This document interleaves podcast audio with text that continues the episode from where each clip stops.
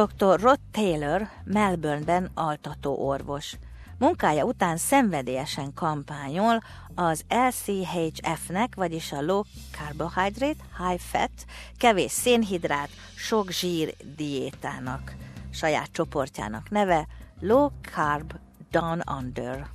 I've been observing patients for now 40 years, and I've been observing people get bigger and bigger, uh, waistlines expanding, and more of the diseases, which I think are a reflection of poor nutrition, of the metabolic syndrome and diabetes, heart disease, strokes.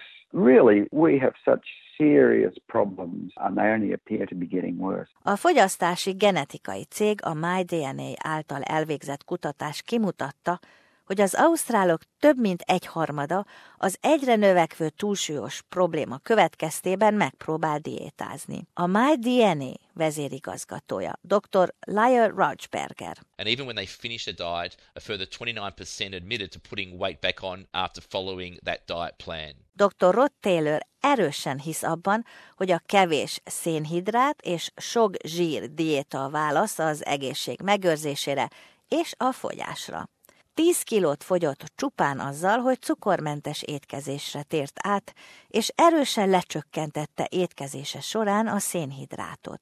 I discovered that there was really a significant body of scientific opinion recommending getting off sugar and refined carbohydrates. So I guess I've been doing it particularly for about six years now, and I'm very happy with all my health markers, including my blood lipids, my weight, or waistline, and uh, other cardiac tests that one can have done to make sure that one is on a good track. Dr. Taylor kevés szénhidrát, csökkentett fehérje, több egészséges zsír diétája a reggeli avokádó, sonka és tojással kezdődik, majd hal, saláta, magok és sajt az ebéd, és vacsorára hús sok-sok zöldséggel. The average Australian's having about 200 to 250 grams a day, and we'd be advocating 50 grams or less, essentially cutting out the bread, the rice, pasta, and the potatoes. And for people over the age of 50, I'd say it's still highly recommended be in the best health you can to avoid the diseases of older age as much as possible protein. Az LCHF, Atkins és a paleo diéták között az a hasonlóság,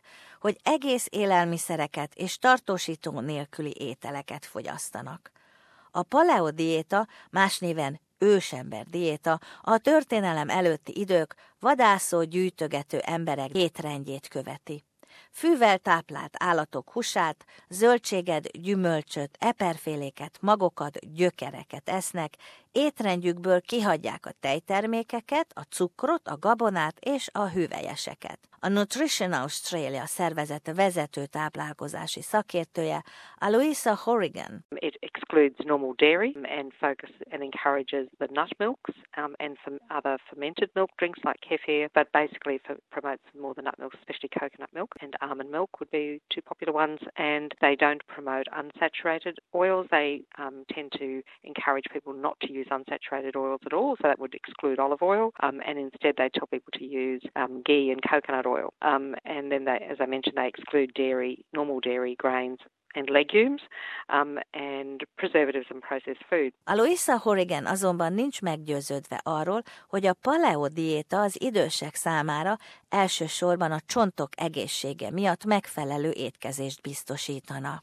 So it's important to have enough calcium and other minerals in your diet that help support bone health. Obviously, dairy normally is our major source of that. You do get calcium in alternative milks. You can get calcium fortified milks, but if, if it doesn't say calcium fortified on an alternative milk, say like almond milk, then there won't be very much calcium in there. And they're much lower in protein as well compared to cow's milk. So you need to think, well, how am I going to get enough calcium? And and I think these diets probably, the paleo certainly doesn't promote a good calcium intake. Az Atkins diet diétának a korai 2000-es évektől nagyon sok követője van. Szintén a kevés szénhidrát, sok zsír, elsősorban sok hús szerepel az étlapon. Teljes tejtermékek, magok, diók, zsíros tengeri ételek, tojás és keményítőt nem tartalmazó zöldségeket fogyasztanak. Az Atkins diétának négy fázisa van. Követői az első két hétben naponta kevesebb, mint 20 g szénhidrátot esznek, majd lassan áttérnek a magokra, gyümölcsökre, és lassan-lassan elhagyják a szénhidrátot. And the Atkins diet is basically a high fat, low carbohydrate diet as well. The Atkins diet limit carbohydrate to about 20% of the energy in the diet coming from carbohydrate, but still very low in comparison to the Australian dietary guidelines, which tell us to eat somewhere between maybe 45 to 55% of the energy in our diet coming from carbohydrate sources. A Sydney Enze Kutatóintézet 2014-ben úgy találta, hogy a magas fehérje tartalmú diétának egészségre ártalmas hatása is lehet.